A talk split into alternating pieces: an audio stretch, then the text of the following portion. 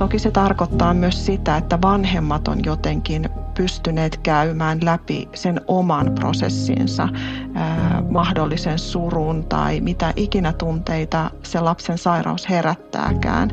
niin on tärkeää, että ne saa jotenkin niin kuin käsiteltyä, niin silloin on ihan erilaiset valmiudet sitten lähteä puhumaan myös niin kuin sekä sen lapsen kanssa, jolla se sairaus on, että myös mahdollisten sisarusten kanssa.